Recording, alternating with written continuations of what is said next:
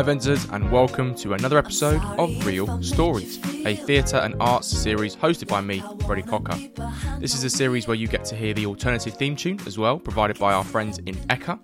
In each episode of this series, we discuss my special guests' theatrical careers, the pieces of work that have meant the most to them, what the stage gives them, if applicable, and their mental health journey. This is Reel Stories.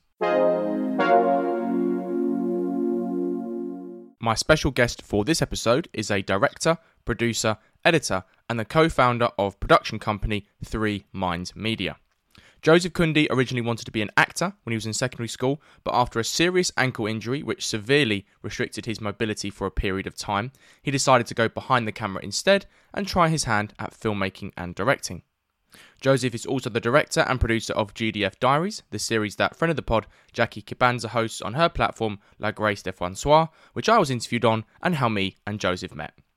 In this episode, we discuss how he found his self worth to feel confident charging fees for clients after he started his production company, that severe ankle injury, and the impact it had on his mental health. We also discuss a depressive period he went through at the start of 2022, how the power of journaling helps him articulate and channel his mental health state, and it gave him an outlet to vent when he struggled to speak to people in his life. We talk about his friendship with his best mate Aaron and how they have helped each other with their mental health and the basics of good mental health self care. So, this is Joseph Kundi's real story. Joseph, welcome to Reel Stories. Thank you so much for coming on, letting me check in with you, mate. Thank you for coming over to my flat in Northeast London.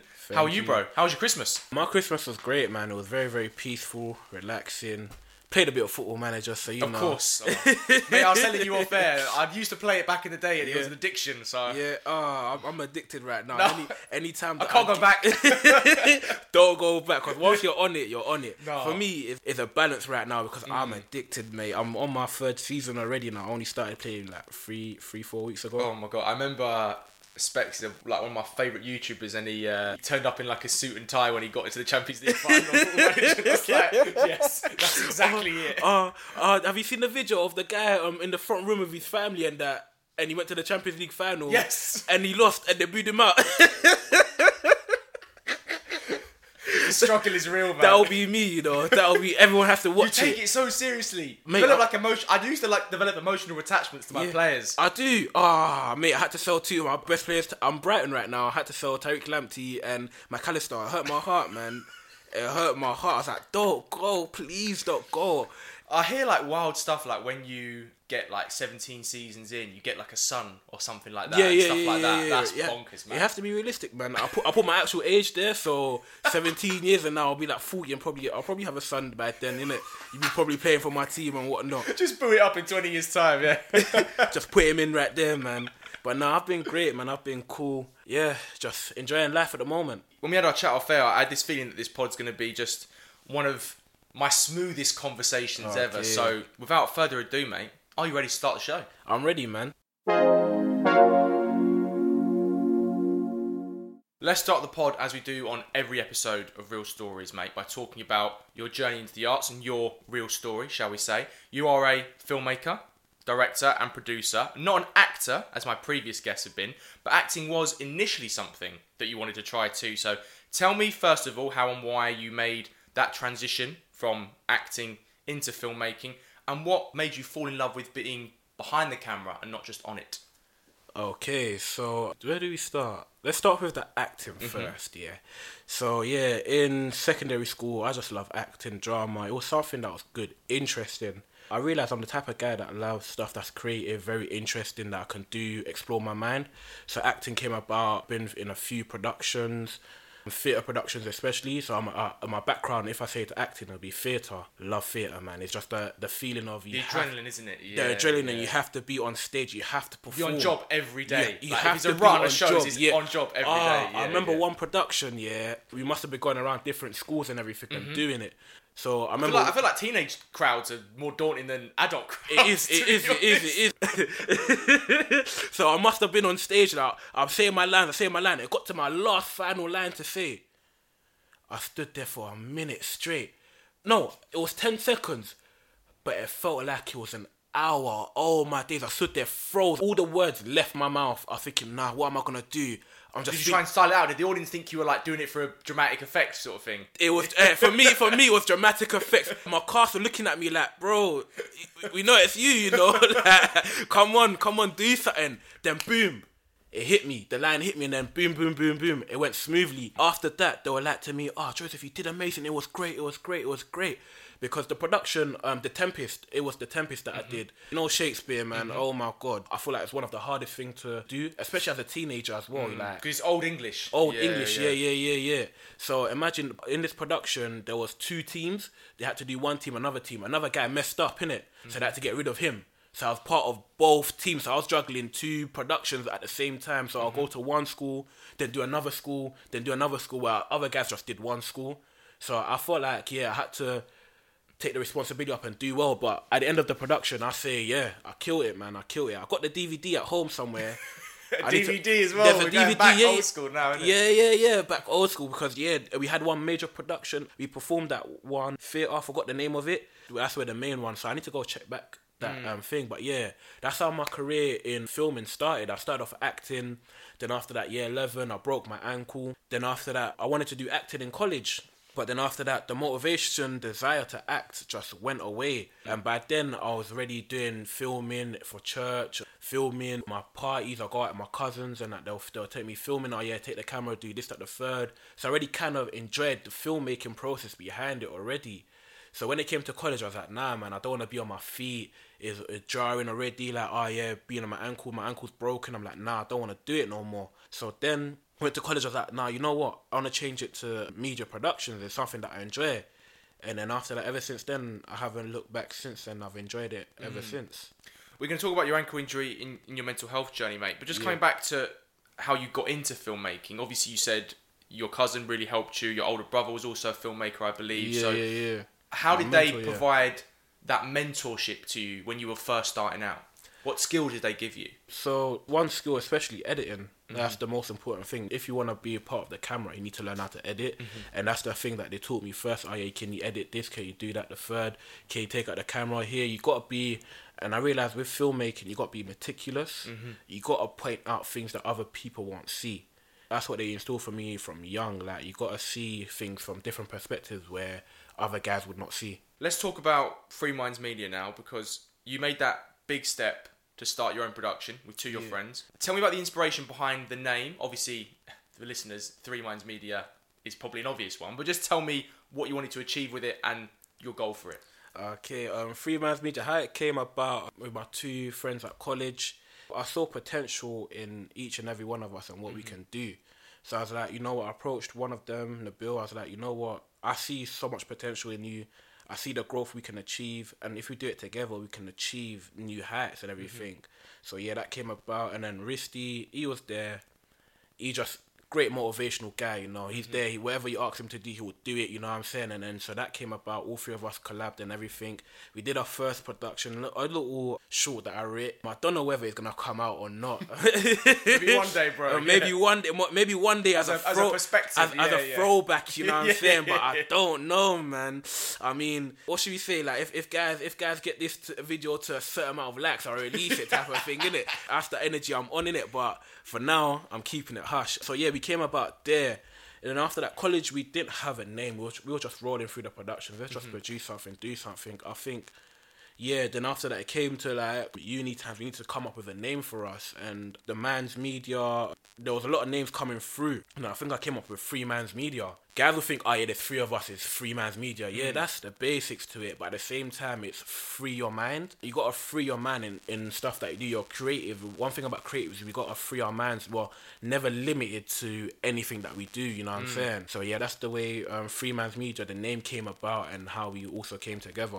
And how do you work in tandem with each other? What are your relationships like? You know, who provides what out of the creative process, and, and how do you help each other mentally too? Right now it's, it's a bit of a battle still. Yeah, we're going we're going through something, but like um, hopefully we can prevail. I'll say me and Nabil are the creative side, more creative, technical.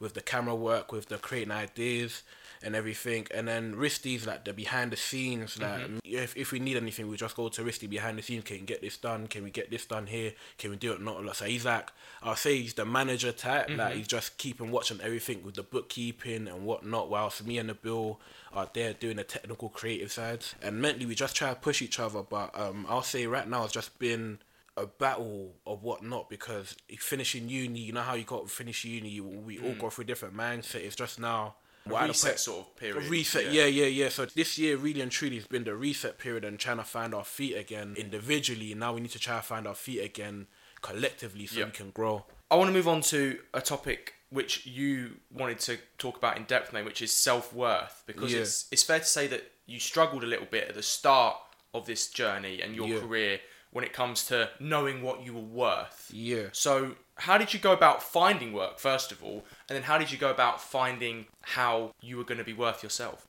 with self worth is how do I find work?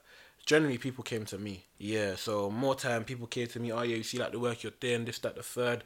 Oh yeah, would can you help me out doing this? And um, for me, I'm happy to help out anyone, and I thought that's my problem. Like I'm happy to help out. I will say I'm too nice. Mm-hmm. Like whenever anyone needs a helping hand, I'm there to help out, type mm. of thing.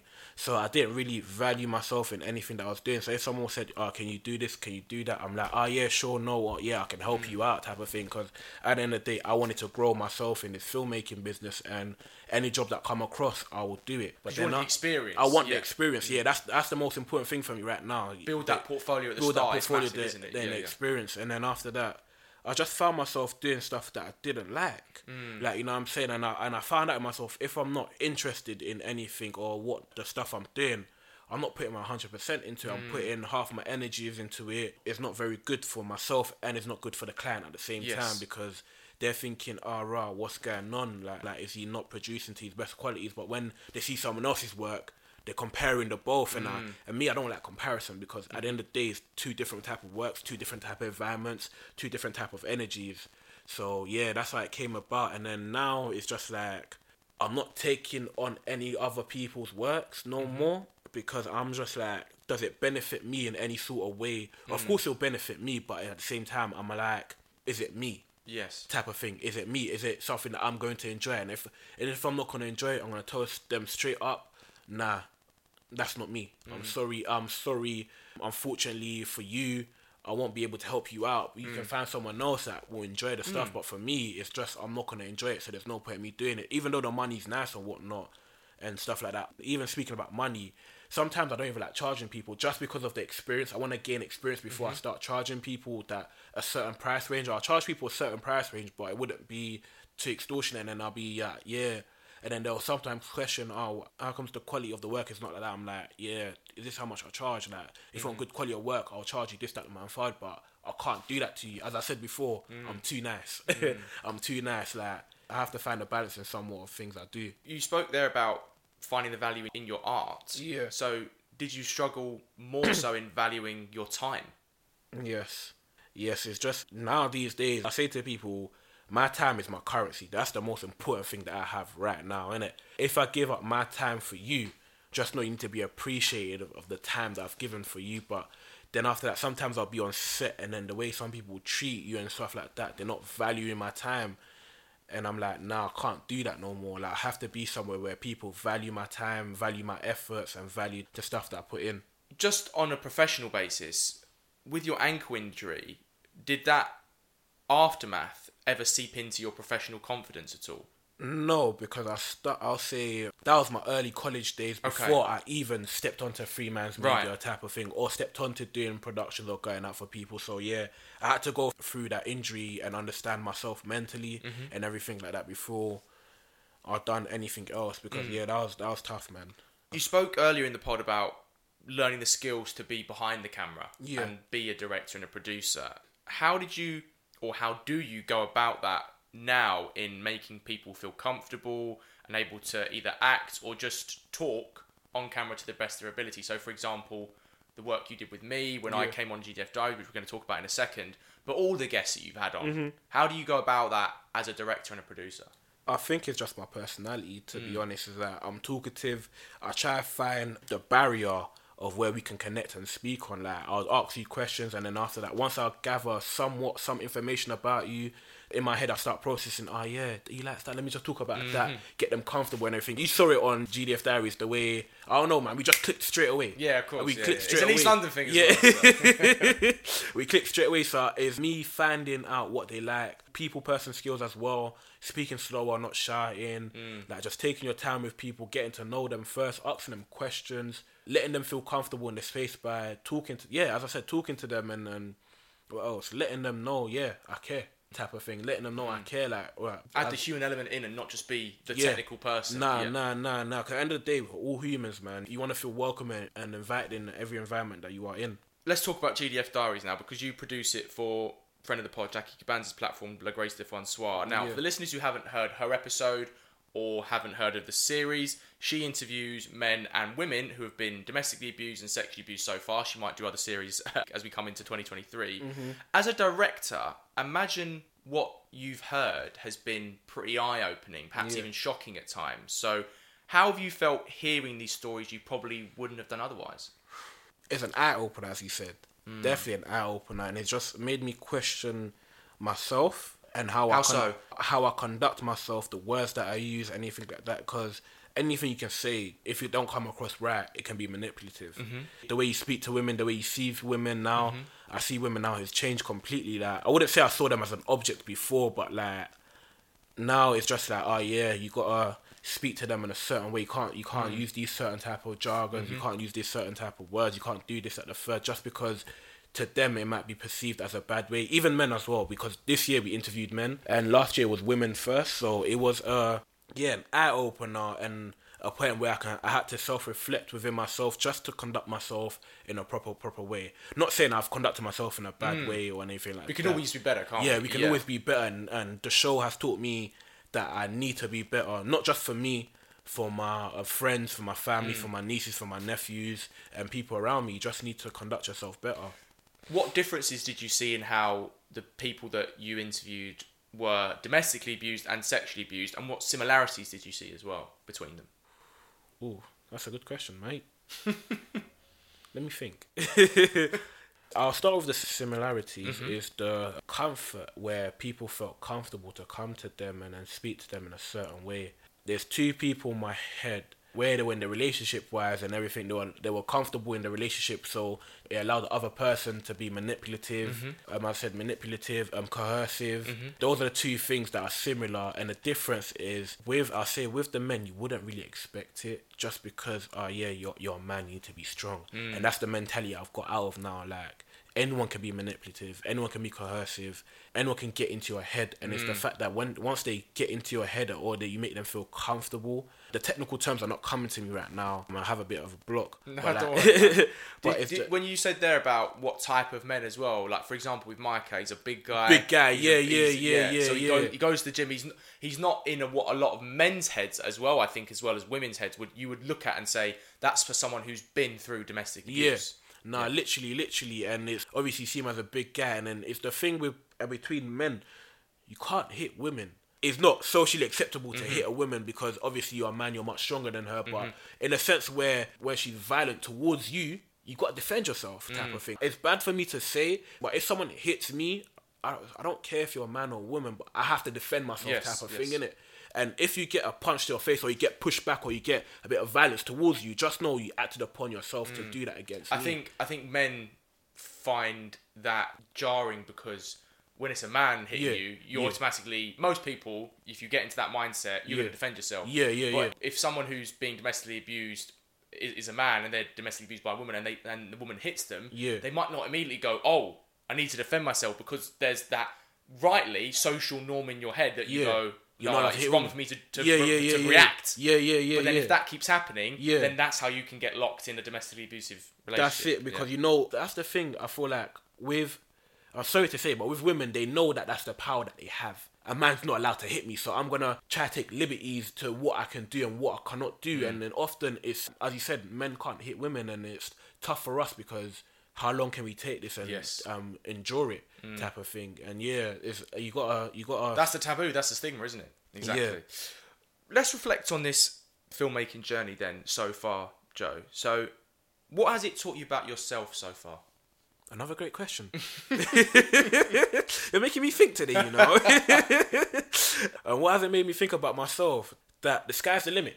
you can do anything. I enjoy filmmaking, the process, the beginning stage, the stressing out.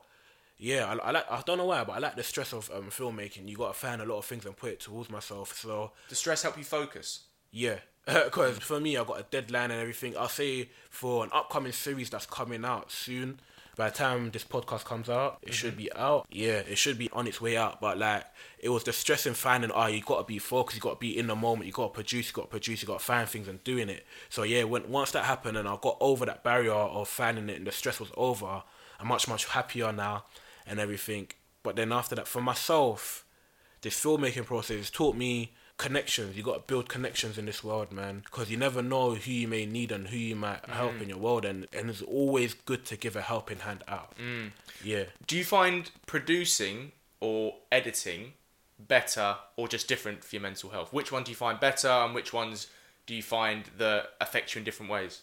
editing, I have to be meticulous. I have to get everything perfect. You're trying to get um, everything right to the T, mm-hmm. and then I realize I say to these people again, there's no such thing as perfect. Yes. There's no such thing as perfect. No matter what Sometimes you you gotta make do. You- as, long, as, as long as it looks correct and it's acceptable to you and it's okay, that's all right. That's editing. Producing, you gotta be to the point, to the T. You gotta be right. Everything has to be perfect on the day. As I said, there's nothing right about perfect. I've been on sets where, yeah, a lot of things have went wrong, and then I had to go to the editing and then fix it and correct it. Mm. So that's the balance between the both, where you just have to find the balance. And I'll say there's a contrast which I want to put it out?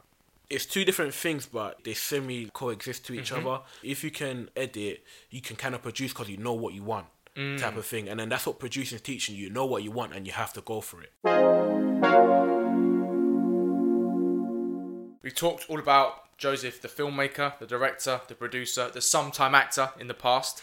Let's go a bit deeper now, Joe, and talk about your own mental health journey. So I ask all my special guests this question first. Walk me through early life, teenage years, and looking back, were there any early mental health experiences you can pinpoint? Who's the Joseph we meet here? I have some no recollections of my early life, man. That's a bit of a blur, but yeah, been good. I didn't. I wouldn't say I really thought of anything too tough with mm. my mental health when I was growing up as a child. Like, looking back now, gotta give me time to think. As I said, today you've been asking me some some, some questions, you know, making me think really really hard. Early life, no, it ain't been too too bad. It's just yeah, I had to check myself kind of much. I feel like my mental health wasn't too bad when I was growing Mm-hmm. up. I think I was aware of it at early early age, just Oh, because okay. of, just because of the things that the comments that people were making to me and stuff like that about my body weight and um, Right. Mm. and everything like that. So you know when them comments are always in your head and stuff like that. Oh yeah, you gotta lose weight. You gotta do this at third. You're a bit big. That's been That made you be aware of your mental health, really? Yeah, Okay, that's interesting. Yeah, because you're there, you're there, you're there questioning yourself. Am I that big and whatnot? And then looking back at it, I wasn't that big, man. People just lying. I was okay. Maybe I was big for my age and whatnot, but Poppy fat, like I had. Yeah, Yeah, I was a bit of a bigger child, so. I wasn't that big, man. Yeah. People exaggerate my bigness, but now when I look back at it, I'm even now I'm not that big, but people try to make jokes out I'm big, Mm. type of thing. But yeah, it's just yeah, I've been kind of on the big side all my life and everything. So yeah, it's just been them comments of Mm. your fat, this, that, the third, and everything like that. It's been like that.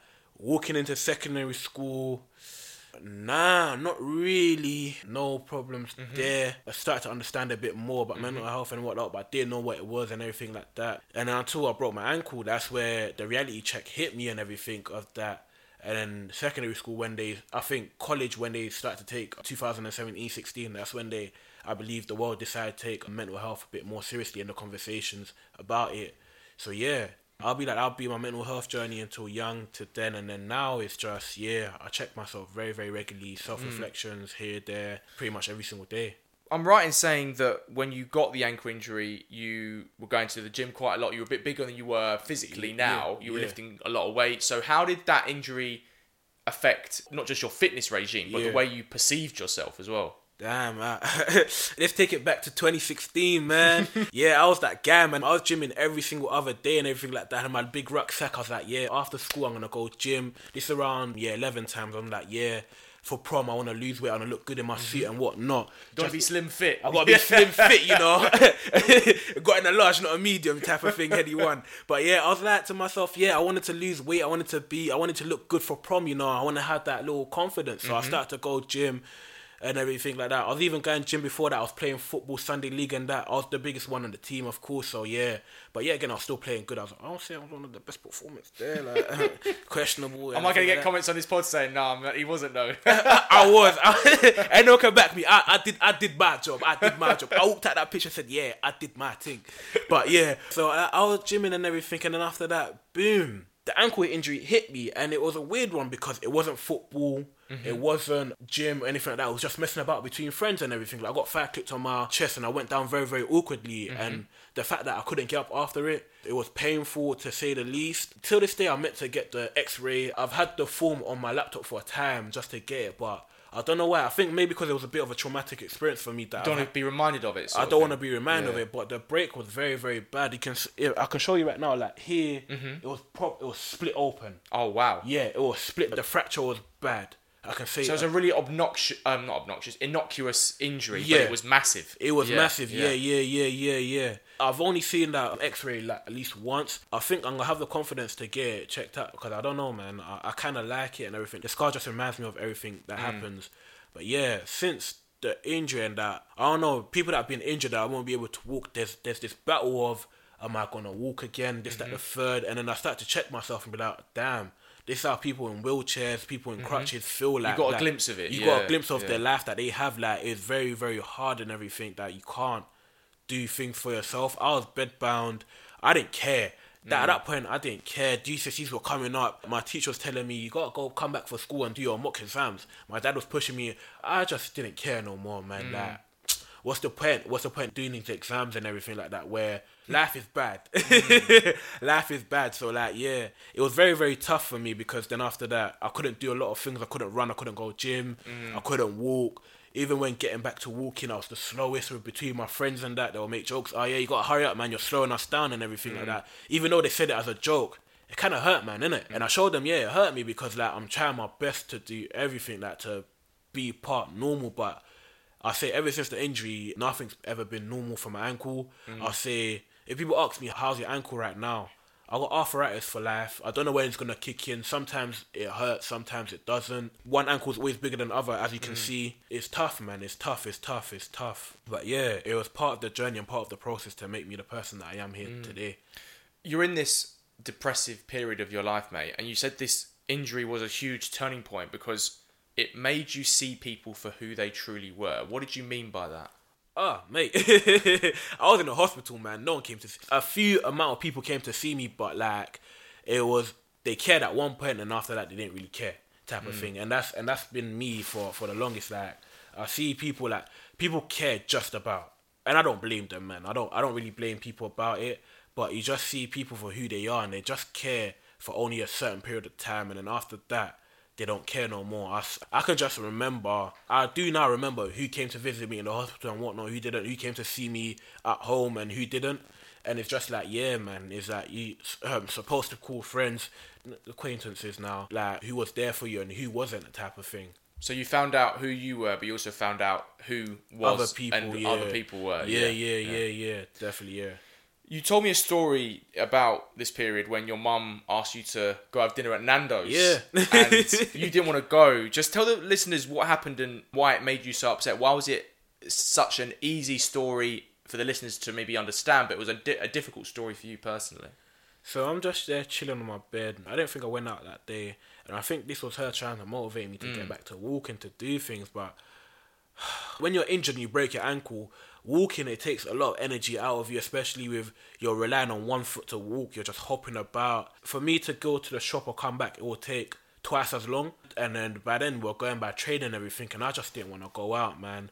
And then yeah, I must have broke down in tears. Yeah, I broke down in tears. I was like, nah, man, I don't want to do anything like that. And then that's the realization of. As I said, ah, this is how people in crutches, people in wheelchairs feel because a lot of things for them is much much harder. Like you can't do anything yourself. You you're trying to be independent, but then after that, people have this little pity for yourself, Mm. pity for you, and you're trying to be independent type of thing. So yeah, I literally broke down. I was like to mum, I don't want to do anything. Just leave me alone. Let me just stay at home. So that was pretty tough for me. But then she said, you know what? She sat me down. We prayed together. And then after that, after that, I got, I got the courage to go out because I didn't want to disappoint her at the end of the day. Was the reason for you coming out of that period, like you said, not wanting to disappoint your mum? Did you find solace or strength in other people? Yeah, I did because I think people started to take me out more. I started to hmm. go out more. Yeah, just like trying to get back to my feet. I went. I think by then I was back in school. Yeah, I was doing my, my exams and everything like that. So yeah, I had you know the ones you have to put up a front that mm, you're a okay. mask, yeah. The mask in it, and then I just believed my mask that I was okay, and then slowly got back to see my friends. Because I don't think people understand when you're in the point of loneliness and solitude your mind takes over. You have different thoughts, you have different feelings. Them mm. intrusive thoughts take over. They become your best friends. You listen to mm. them more. But then after that, once you step out of that and back into reality, back with your peoples, back with your friends, they start to slow down and then they start to disappear and they go back into the back of your head mm. type of thing. So yeah.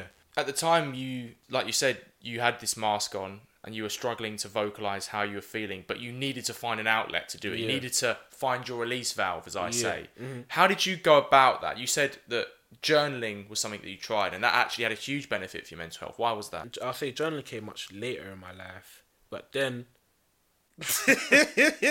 bad behavior. Right, recklessness. I did, I did Yeah. bad behavior. Yeah, so yeah, I masked it through bad behavior and recklessness. As I said, I didn't care at this point, man. Mm. Like anything in life, I said, yeah, you know what? Nah, man, I'm gonna do me. I'm gonna do enjoyment. So I done, I done some bad boy behavior. Do I regret it to this day? No, not at all. I enjoyed it. But it's the type of things where I was like, yeah, if this is helping me get out of that situation and type of thing, So it was a distraction, or was it an escapism?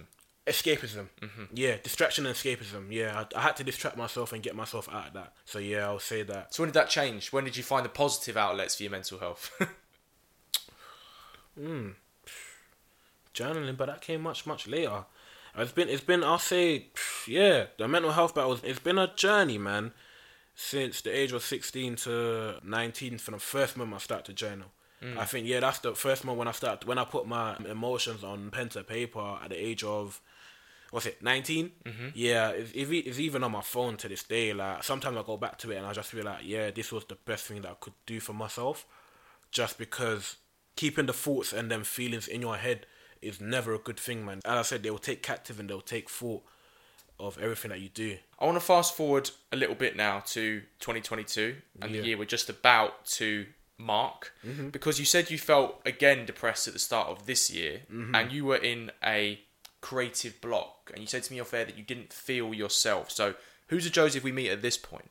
the Joseph that we meet at this point here is much, much happier, creatively flowing again, creatively intrigued, ready to tackle the world. Earlier in 2020, I must have finished off the uni. We graduated, but then by then, after graduation, I just, yeah, as I said, I did not feel myself. Like, I said to myself there was something wrong. I told Jackie, I told people around me, yeah, I don't feel myself, and I can tell because I'm normally happy. I'm normally creative. I'm normally thinking it, but I didn't want to create. I didn't want to pick up the camera. At these points, I was forced to pick up the camera and do stuff just not to let people down. But for myself, I'm like, I didn't really enjoy it at all. Even at a point, I'm thinking, damn, I'm, maybe I need to take a step back from filming and doing something else just to find my feet again. And I kind of did that. I stopped creating just to find myself again until I got into a different job. And then, I don't know, man, I started to run again. Oh, yeah, running helped. Oh, bro. Okay, so Yeah. you're able to run then. Yeah, Oh, bro. um, yeah, yeah, yeah, yeah, yeah, yeah, yeah, yeah. So from not walking to thing, but that came much, much later. I think that's when I went to uni. Yeah, uni. I said, you know what? Let me start running. Start off with the treadmill. I didn't like the treadmill, and then I started running around St Mary's Stadium, five laps around the stadium. That helped me cool down and everything like that. So fitness, I say fitness has been a part of my journey positively and everything, and that's what got me out this stint again. I said, you know what? I don't want to be feeling like this again. And me as well, I feel like my body's a reflection of myself and whatnot. Like, if I'm not taking care of my body, I'm not taking care of my mental. If I'm not taking care, as I said, if I'm not taking care of my hair because I got waves, I have got to brush them, I got to be meticulous with it. If I'm not doing that, I'm not taking care of myself. When I started again, I started to run.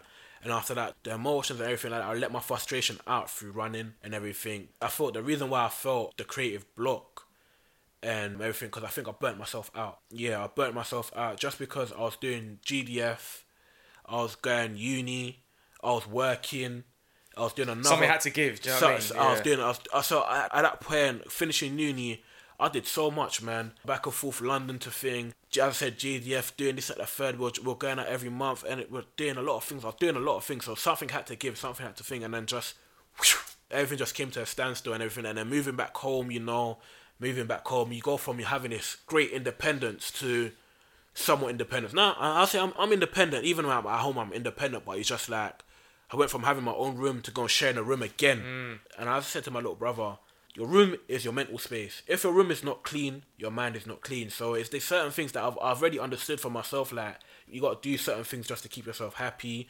There's a how, what's the word I'm looking for? I'm looking for a specific word. Personality clash at home. Okay. Yeah. There's a big personality clash at home for me, you know what I'm saying? I like things a certain way, people like things a certain way, and then when you raise your voice and you do this at the third, it's, you're just clashing, clashing, mm-hmm. clashing. So that even played a effect on me being, and then being burnt out, the creativeness and everything like that. And we fast forward it to, I'll say, I got out of this Rut. Rut, Yeah. yeah. Coming towards the end of July. Okay. June, July, yeah.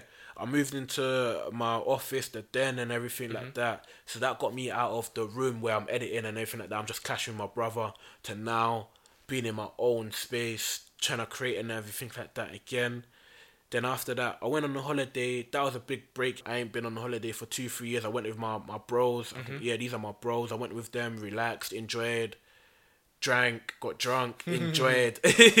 I'll say the holiday was very much needed It because was a mental detox, not an alcohol detox, but it was a a mental, mental detox. Yeah. yeah, yeah, I detox. I let all my emotions out there. I was in the sun. I was happy and everything. And then once I've come back from that holiday, the motivation, the drive, the creativeness just came flushing back and mm. everything. And then I say now, much much happier, much much more content in everything that I'm doing. And it's just now I want to achieve all my goals. I want, I wanna take it to the next level and achieve things that I haven't achieved. That's what I mm. said. And I've been telling a lot of people my 2023 is going to be great just because I've proclaimed it. I've You're prayed speaking about into it, existence, and I'm yeah. speaking it into existence. And anything that my projects and everything that I have with other people, I'm telling them as well.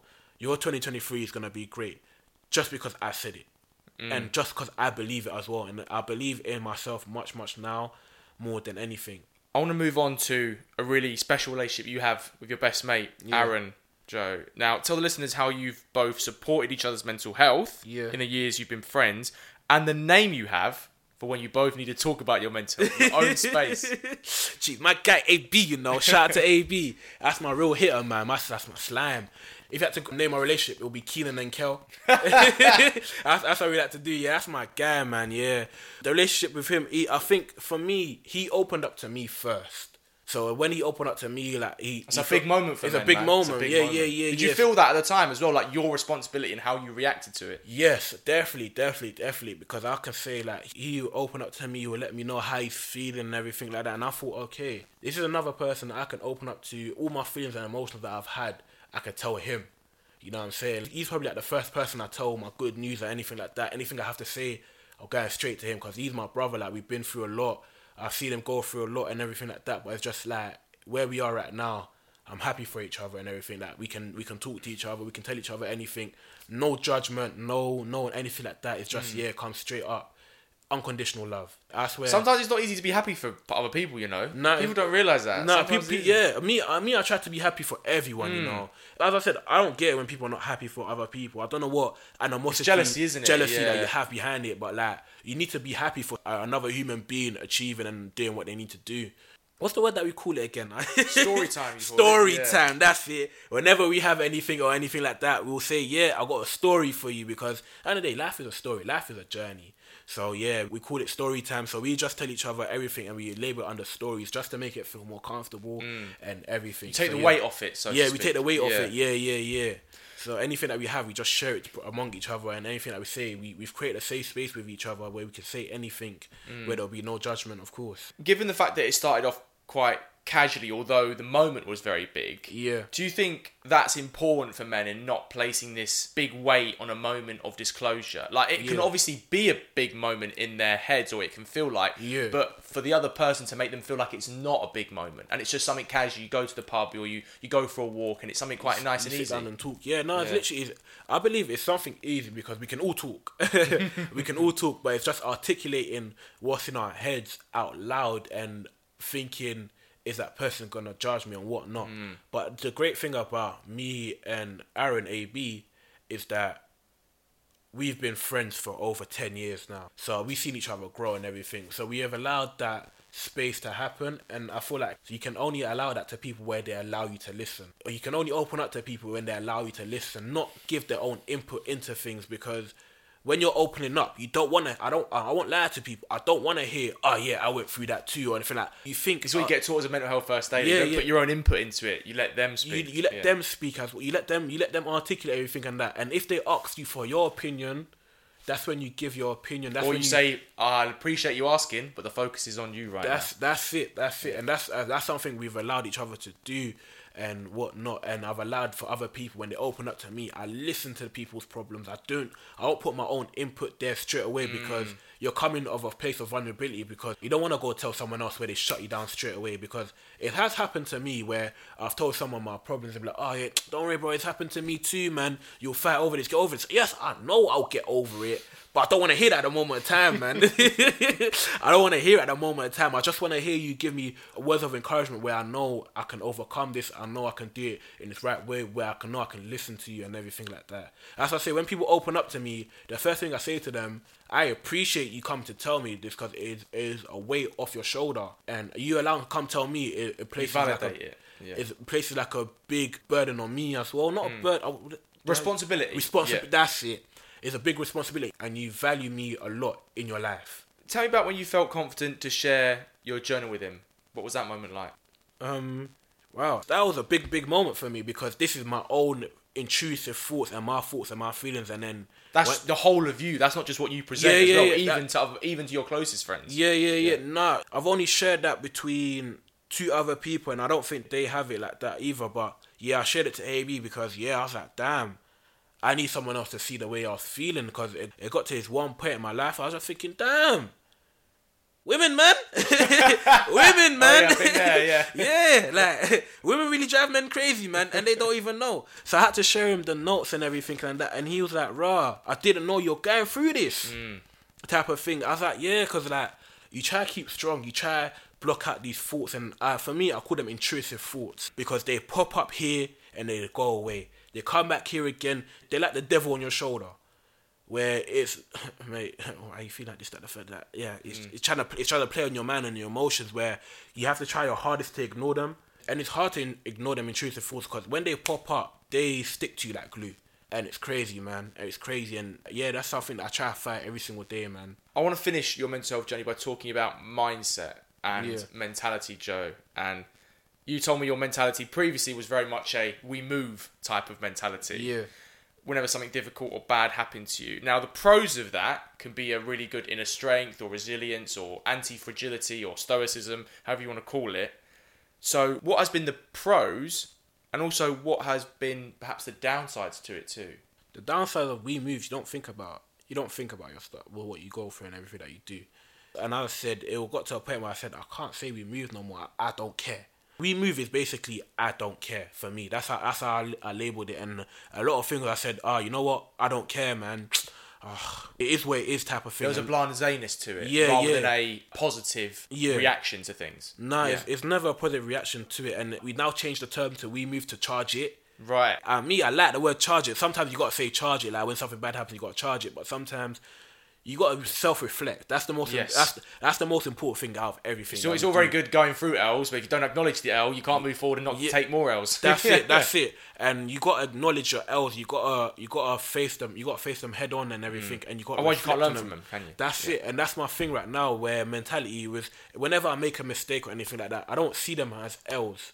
I don't see them as a problem. I see them as a learning curve. My L's are learning. It's not a loss, it's a lesson. It's a lesson. That's it. literally, literally, literally. And that's the thing I've I've learned to understand. Like you can't say we move and move on from the situation. You got to reflect. You got to identify where I went wrong, where I can improve on, and what I can do better from that situation. And we got taught this in school. Hmm. Our three W's: what went well, what we can improve on. That's what we learned in school, and that's something I've taken on as well because I think people tend to forget that in this life it's a lesson. We're learning, and it's that every day we need to learn. And if you're not learning, it's a problem. Like if you're just taking things head on and going through things, you're not taking anything in. And yeah, when I wrote my spoken word, the first thing I said is life is a marathon, not a race. We all go through something in life and whatnot, whatnot. Yes, it's there on my Instagram on Three Minds Media if you guys want to read it. Little plug. But, but yeah, it's just one of them things there where I just see life as a marathon and every day we are learning. We need to learn every single day because, as I said, we're not perfect. If we were perfect, damn, the whole world will be a much better, better place. There'll be no wars, there'll be anything like that. But it's just we need to understand ourselves and better, and the only best way we can do that is by self-reflecting. Before we reflect on your mental health journey, there was one thing you were keen to talk about, and it's the idea that as men, the most important thing that we learn about ourselves is how we use our masculinity and almost like a tap when we turn it on, how hard to turn it on and when Yeah. to turn it off. Yeah. And emotions like controlling anger, mm. controlling outbursts, controlling emotions and regulating emotions Yeah. as well. You were quite keen to speak about this and how we do that. So, how did you go about doing that? I'll say the worst feeling to ever, ever, ever have is anger. Because when you have anger in your heart, animosity and all like that, you don't think straight. You think from a place of hatred. You think from a place of No good decision happens. no good from anger, decision. Yeah, yeah, yeah, yeah, yeah. So that's something I try to get rid of in myself. And boy, I think was it last week? Yeah, last week. Oh, I woke up with so much anger in my heart. You know, it was bad. I said to myself, whoever makes me angry or rubs me the wrong way. I'm gonna hurt you, and that's not good. I went to work, and yeah, it was not good because you know they say don't bring your problems into work and don't do this. That, That's that. easier said than done, by It's the way. but yeah, it's easier said than done. But you know, at that point, at that point, I was, oh mate, screw face on, angry. Yeah, anyone rub me the wrong way, anyone talk to me bad. I'm gonna tell you to shut up. You wanna challenge that's, me? that's dangerous, man. Let's go outside. Let's fight. Say anything. Headbutt someone, you know. I'm like, and I was like, nah. I walked into work. I said I couldn't do it. I spoke to the executive chef. I was like, mate, I need to go home. I don't care if you don't pay me for that. Um, I said to him, I need to go home. I'm going home. The one thing I'm not gonna do, I'm not gonna bring this anger around people because if not, I'm just gonna hurt someone and I'm gonna hurt myself. So what I did, I took myself back to my office, called off, didn't do no work, done something that I enjoyed, played football manager, relaxed myself hmm. to the point that where I got- zen you? It zen me. I read and then I got to a point where I was like, there's still a bit of this anger in my heart. I listened to some sermons. I listened to some preachers, Joyce Meyer, Christian Furyk, my pastor, my mentor, Manya Tambwe, listened to them, and then I read the Bible, and all of that anger whoosh, went away. I prayed, and it went away. Hmm. So yeah, I just feel like we need to tap into our emotions and don't let our emotions get the best of us, especially the negative ones, which is anger. Because yeah, on that day something could have went left. You know mm. what I'm saying, and and that was not good. So I'm even happy that I took myself out the equation out of everyone and said, you know what, I'm not doing this. Like the best thing I could do is keep myself in solace. You were aware of it as well, which I is was the aware, best thing. yeah, yeah, yeah, I was very much aware of it, and that's and that's the thing that we need to do. We need to be aware of our emotions. What we say to people may hurt other people. What things that we do, we got to check ourselves. More important, as I said, self reflection is the most important thing we can do. And if we don't check ourselves, Things go left. things go Yeah, left, and yeah. we don't want things Very to go quickly left. yeah, well. yeah, yeah, Yeah. very, very quickly. That's what everything that I was doing, and I think no, I'll save I'll save that bit for when you ask me that question. Okay, all right, no worries. We're going to reflect now on your mental health journey. So, A, what has it taught you about yourself? And B, if you could go back and talk to the 16 year old Joseph who was sat at home all day nursing his ankle injury, feeling really sorry for himself, the 20 year old Joseph who was perhaps learning independence for the first time at university, or the Joseph who was in the midst of that depressive period this year, what would you say to him knowing what you do now? I'll go back to my 16, 17 yourself because I did get out of that state, that depressive state, and find a bit of confidence in myself. And I'll just tell him, keep on going, man. Everything's to turn out for the better. Just the way you want it to be is to turn out. This is just a moment in time where you're being tested of your character, you're learning about yourself, and you're gonna be the person who you you want to become in the future. But don't worry right now, man. Everything's gonna be okay. That's how that's how I tell them. Everything's going to be okay. And I wouldn't like to speak to my 16 self year old because that's uh, when people ask me who motivates you in life, anything like that, is between the age of 16 to 17. That's where that's the person that motivates me because that's where I found what I really wanted to do and where the motivation really came from, the drive, the mentality came from. So yeah, that's the only person I would like to speak to. Yeah, and when people ask me who motivates you, who's the biggest inspiration, me, my 16, 17 year self. That's the only because he he said, you know what, you're gonna become a director and you're gonna become a successful one. You become a successful filmmaker and whatnot. What you're gonna do, you're gonna achieve everything in life. So yeah, damn, that guy was so cool, man. I wish you could meet him.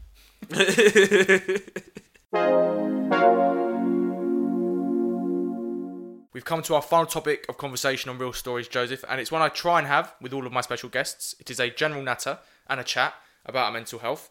So, firstly, how is your mental health, mate? like a roller coaster. Expand if you have to. Like a roller coaster. So one days I'll be feeling good, some days I'll be feeling bad. I wouldn't, I wouldn't say bad. It's the intrusive thoughts, as I said mm-hmm. before, it's the intrusive thoughts that I try to get captive of myself, and I try to ignore it as much as I can. But sometimes I let it run wild, just because I don't know. I think I enjoy it, man, because it, it provides a bit of motivation for myself at the same time. So yeah, my mental state and my mental health is is a roller coaster, but more on a high. I think you mentioned it really early on in the pod, but what age were you when you became self aware of your mental health and you realised that the feelings you were having weren't physical and they were actually in your mind and a product of your mental health? At the age of ten, Was it a eureka moment or was it a gradual moment? gradual moment. So I knew it then that these are part of my head, but really and truly, it came to thought and captive at the age of 16, 17. 16, 17. Okay. Yeah, so it was probably like a gradual thing where you know, you know, second, you know how secondary school goes, man. Mm-hmm. Tell me the story, if you can, about the first conversation you had with someone about your mental health. So, who was it with? What impact did it have? And looking back, did it feel like a big moment or a weight had been lifted off your shoulders? Or, on the other hand, did it feel like something quite easy, insignificant, and normal to do? I think looking back now, the first major one is when I had it with my mum. When I cried, um, said to her, "Yeah." Mm-hmm. The Nando story. The Nando Yeah. story. Yeah, I think out of everything because I, I literally told her in my head, I don't want to do this. I don't like leave me alone type of thing. Like I don't want to walk this, that, the third. These were the thoughts in my head that were coming out loud. It was easy to come because it was a place of vulnerability. And that's someone that I trust with my whole life. I, I can speak freely to her say anything like that. Even to this day, like the conversations that I have with my mum, like, yeah, I'll tell her my thoughts and feelings, how I'm feeling today, how I'm doing everything today. And yeah, she gives me words of wisdom and she inspires me and she does great for me. So yeah, that's the first person. I'll say the second person will come again, will be AB. It'll be Aaron, like, yeah, when we literally had our little conversations and whatnot. I'll say those are the two people where my mental health chat started off with. Brilliant. What things do you find in life that trigger your mental health? So you mentioned intrusive thoughts, but it could be things people say to you, it could be a sound, a sensation, or have you not figured all of them out yet? The intrusive thoughts is the way people conduct themselves around me. It just makes me think. Do you like do you mean like manners, behavior, language? behavior, language, manners, just generally the way people mm-hmm. conduct themselves around me. And another thing is loneliness. Okay. when I start to feel lonely and anything, like, that's when the intrusive thoughts. Just late at in. night normally. That's how it happens to um, me. Yeah. When you're in your bed. Eesh. Uh, Yeah. You, you say late at night, me every day? well, I'm saying that's the that can be the most vulnerable time. Yeah, yeah, Obviously yeah. sometimes when you're yeah, yeah, yeah, yeah. yeah, yeah, yeah. Because I'm, I'm pretty much alone like eighty percent of my time, innit? Mm. Unless I go to work, unless I see my friends. Other, other than that, I'm just me, myself, Mm-hmm. and I, innit? So yeah, that's when them thoughts try kicking, and Mm. I sometimes let them take captive and whatnot. But yeah, at the same time, I'm Kicking them away, yeah, yeah. get out, man. You said that a lack of sleep was also a big one for you. Oh yeah, Yeah. Uh, yeah. As I said, I've been at a current moment time. I'm fast. I've been fasting for forty days, and yeah, I don't sleep well. I'm not eating well. So you know, you know when you're, you're would you say delirious? Uh, yeah, delirious is yeah probably an accurate term. Yeah. Yeah, yeah. So I'm not eating. I'm not thinking straight. So a lot of things may come across the wrong way or whatnot. Things may come across the wrong way, but yeah, it's just one of them- Misconstrued. Yeah. That's it. I love that. Yeah. word, misconstrued. What tools and methods do you use in your life to improve your mental health now? So which ones have you found that have worked, Yeah. and maybe which ones that you've tried but haven't worked? The one that has definitely worked for me is running. definitely. Gymming, exercising, taking myself out of the equation, be by myself for a bit, playing games, just being by myself, yeah. I say definitely running because when you're running, you, you have you can't think. You can think, but you're thinking how to breathe, the end goal, my time and everything like that. So yeah, what hasn't worked for me, I'm not even too sure. I think everything that I'm doing so far has worked for me. Well, that's good then. Yeah, yeah, yeah. I don't really open up to a lot of people just because I open up just a bit, but like the You pick and choose. I pick and choose Yeah, what same. to say and say Yeah, to yeah. people because at the end of the day, as I said, people care, but they care. Some ain't got the language. Yeah. It's platitudes you'll hear, and you've got to trial and error it, don't you? Yeah, you know, literally, literally, literally. So I already know who to open up to and who to speak to and who not to. No offense to anyone out there, but it's just Of course. like, yeah, yeah, yeah. I know how people think and Yes. I know just about. Let me let me rephrase. That. I just know just about how people think, Mm-hmm. and the attitude will come across it. So I know who to choose to and who to speak to. Yes. And I think I know the answer to this next question, but what is the best book, or as I call it, mental health Bible you've read for your it's right there, the Bible. yeah, very key points in there as well. But there's another book Mm-hmm. I've been reading recently by Jason Wilson, The Battle Cry. Very, very good book. It teaches you about emotions, about being a man. Because he went through some stuff as well. He's very vulnerable in the book. Mm-hmm. He even said, I can't write this book by not being vulnerable. I was meant to bring it with me, but I left my bag and uh, I don't, Don't have worry, stuff in my hand. It's a book that I've been recommending to my friends and anything like that. If you want to tackle your emotions, read this book. Okay. Read this book because it's battle cry, waging the winning the war within. And I remember when I was going through my depressive state, I bought this book to read it, but I couldn't read it at the time. I don't know why. It was very, very difficult for me. Mm. It's hard when read. you're going through periods like that. It's always better to read it once you've come out of it. Yeah, yeah, yeah. Because then I'm relating. Oh damn, yeah. I was going through. I was that, going yeah. through this and I was Yeah, going through that, emotion there I feel seen here, yeah, yeah, yeah. so yeah, it was literally one of them ones. Now I'm almost finished reading the book and everything, and I've enjoyed it thoroughly so much. And uh, he has another book which I want to read as well, but I said I need to get over this book 1st Mm-hmm. to move on to the second one. Okay, brilliant. I've got one more question left, and this is a broad one, so you can answer it however way you want. What more do you think we have to do to ensure men from all backgrounds, all walks of life, feel comfortable and safe in opening up about their mental health issues or just their general mental health, if, most importantly, they want to do it? we have to create that safe space. Mm-hmm. That's the most important thing. Safe space where there's no judgment and everything like that. Because I feel like out of everything in this world, men get judged the most, judged a lot. There's this weight that we have that should not necessarily be there, if you get what I mean. But Is it placed upon us? Do we place it upon ourselves? both. Hmm. It's both. It's both. Like as I said, I said, oh yeah, I wanna be, I wanna be the caretaker of my family. I got to do this and third. It's well enough doing that, but yeah, no, there's certain responsibilities that have to come across it and everything.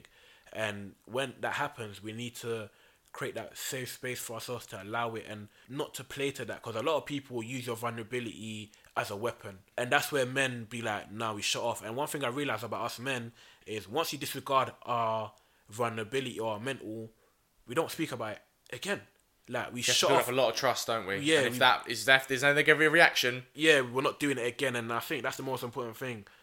Trust. As men, we need to have a lot of trust and place and support where we can feel comfortable into speaking out into anything. As I said, you only need to tell us one person how your thoughts and feelings are, and that's it. And that weight on your shoulder is released. and on that note, Joseph Kundi, thank you so much for coming on Reel Story, and let me check in with you, bro. Thank you for having me, man. I really appreciate this. Well, that's all we've got time for in this episode of Reel Stories. I want to say a big thank you to Joseph for telling me his real story and letting me check in with him. I'll put some links where you can follow Joseph and Three Minds Media on social media in the show notes. As always, thank you to all the venters who tuned in this episode. Remember, if you've liked what you've heard, please give it a share on social media, tell your friends or work colleagues about it. If you're feeling generous, write us a review or give us a five star rating on Apple Podcasts and help us out with the algorithms.